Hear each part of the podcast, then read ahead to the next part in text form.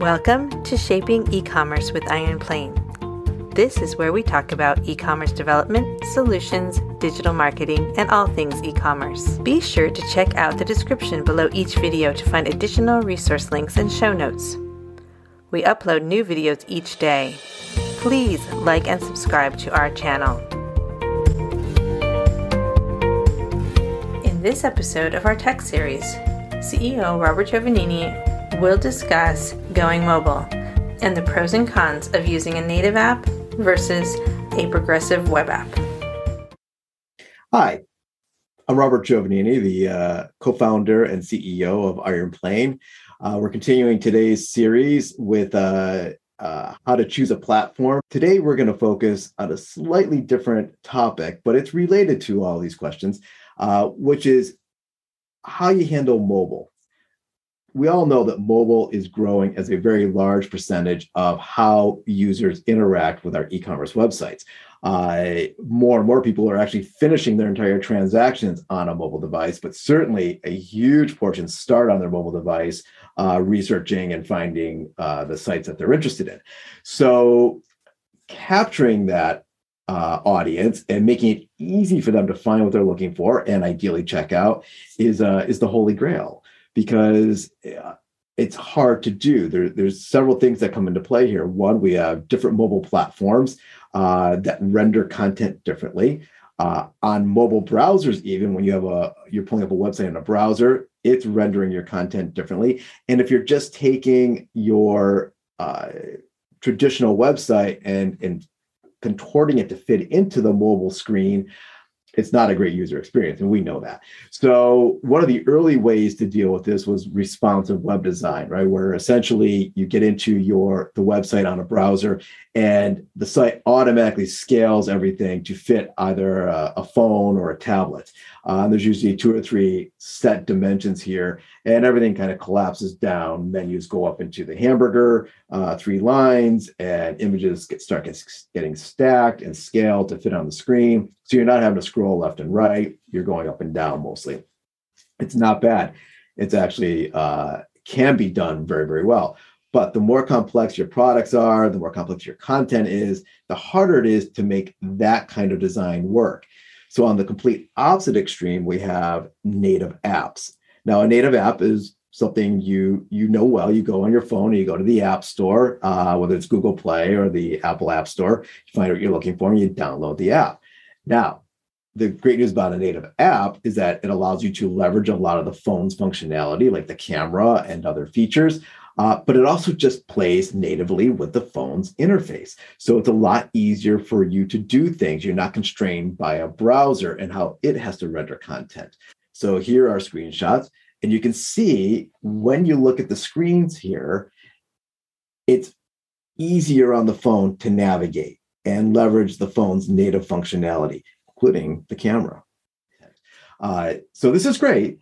Uh, it's fantastic for user experience, but there's two things that make it difficult for our clients to put those things into place. One, pure cost. Building an app is expensive. Doing it correctly is very expensive. On top of that, you have to keep updating it because in order for your app to stay within these marketplaces where you can download them, uh, you have to keep up to speed with every change that either you know that Apple in particular requires. So if you want your app to stay current, you're going to have to be in a constant uh, cycle of updating it to stay up with the current iOS requirements. That can get expensive. Two, how do you encourage somebody to download an app if they're not regularly coming to your website. I mean, I could see using apps for my delivery services, right? Uh, DoorDash is a great example. I will use that app because I go to it probably too often. Uh, but maybe Amazon. Amazon is uh, kind of uh, a place that we shop often, right? And so you might use the app, although it's interesting. I don't always go to it. But for a typical e-commerce site where somebody may not be coming regularly, uh, downloading an app seems like a big ask. So uh, unless I have some other way I'm interacting with that company on a regular basis, maybe through community uh, building, uh, I'm going there and doing research. Who knows? hard to justify getting an app for your standard e-commerce company. So this is where something like PWA comes in, progressive web apps. The idea behind PWA is that within the browser now, using PWA technologies, we can create a very native app like experience for the user. And it scales from phone to tablet, again, up to desktop with this custom front end. Now, I'm going to pull up the PWA. Uh, this is for spread bagelry. It is not necessarily true e-commerce, though you you order online, so it certainly fits the mold of e-commerce. Uh, but you can see we built a, a PWA uh, using Strapi, which is a, a front end technology. Uh, and then it is integrated with Olo, which is an order management system, a restaurant order management system. And if you bring up Spread Bagelry, and the links will be in the show notes below, on your browser, your desktop browser versus your mobile phone, you'll see very clearly how it's shifting uh, and how it renders the results. It's far faster, it's far more efficient, uh, and it does allow us as we move forward here to add in more custom functionality than we wouldn't be able to do on just a standard responsive web design. Uh, it gets far closer to replicating what you might be able to do with a native application. The downside to this is that it's expensive to get into and relatively expensive to maintain. There is no such thing as a true turnkey PWA solution there are groups out there doing some great work. Uh, Shogun, we like a lot as a partner. Uh, Hyvä is doing some great work with uh, their PWA solutions.